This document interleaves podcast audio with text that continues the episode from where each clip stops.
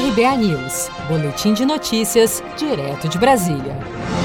Senado convoca o ministro da Educação, Abraham Weintraub, para prestar depoimento. O Senado quer esclarecimentos sobre as falas do ministro Abraham Weintraub durante reunião ministerial realizada dia 22 de abril, após a divulgação de vídeo do encontro por decisão do Supremo Tribunal Federal, STF. Na gravação do encontro, o ministro xingou e fez ameaças aos ministros do Supremo. Eu não quero ser escravo nesse país e acabar com essa porcaria que é Brasília. Isso daqui é um cancro de corrupção, de privilégio. Eu tinha uma visão extremamente negativa de Brasília.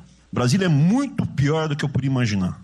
O povo está querendo ver o que me trouxe até aqui. Eu, por mim, botava esses vagabundos todos na cadeia, começando no STF. A oposição também vai tentar convocar o ministro da Segurança Institucional, Augusto Heleno. Com produção de Gisele Monteiro, de Brasília, Daniele Vaz.